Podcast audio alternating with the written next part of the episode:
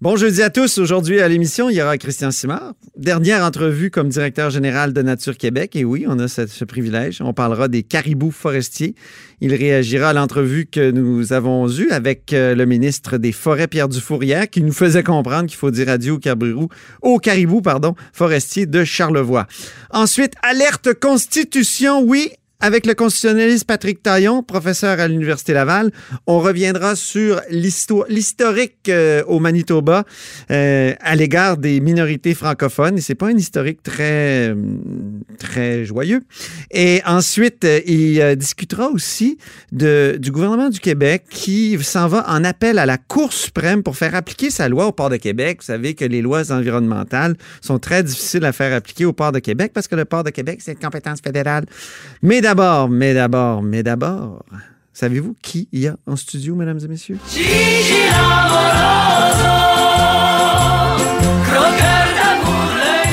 Et oui, il est là en chair et en os.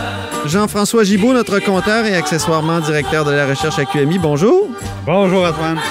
Deux sujets aujourd'hui. D'abord, François Legault ce matin qui euh, a, disons-le, là, a, de façon à peine voilée, menacé Desjardins et ses crédits d'impôt. Puis ensuite, on va parler de la caisse de dépôt qui a un autre projet de type REM, mais Oui. très loin d'ici. À l'autre bout du monde.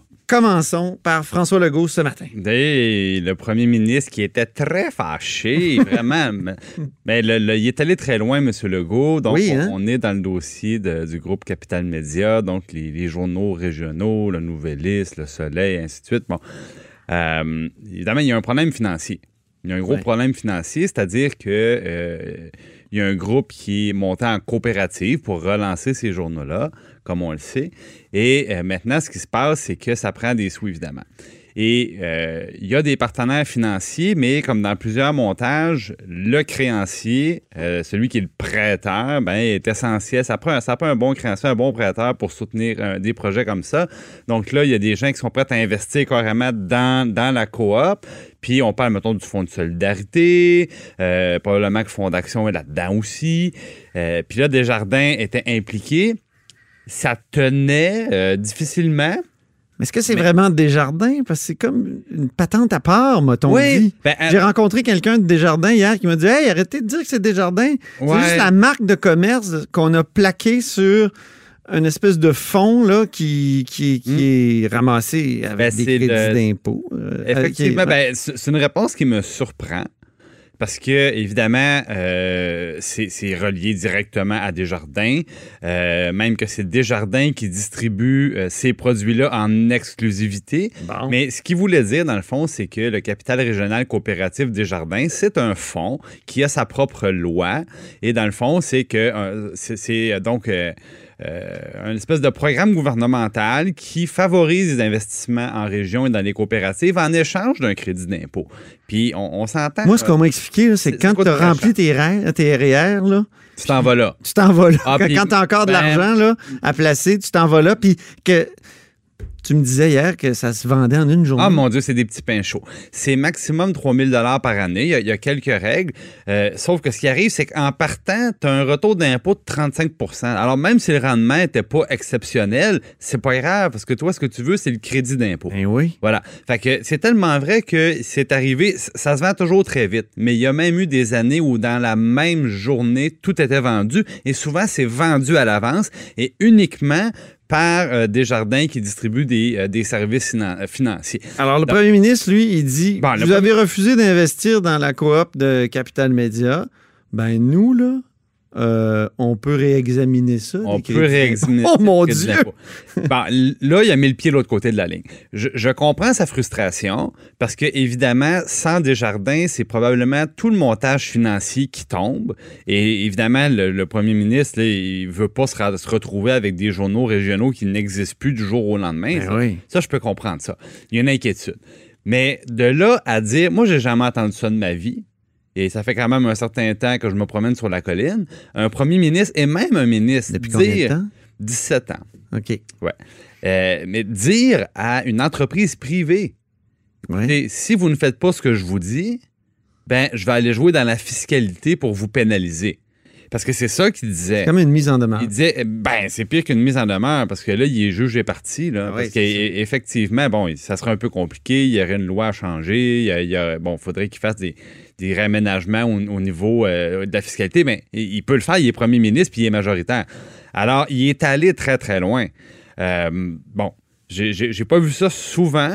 Euh, je pense qu'on peut pas faire ça non plus. Écoutez, Même avec la caisse de dépôt, Antoine, ça se fait pas.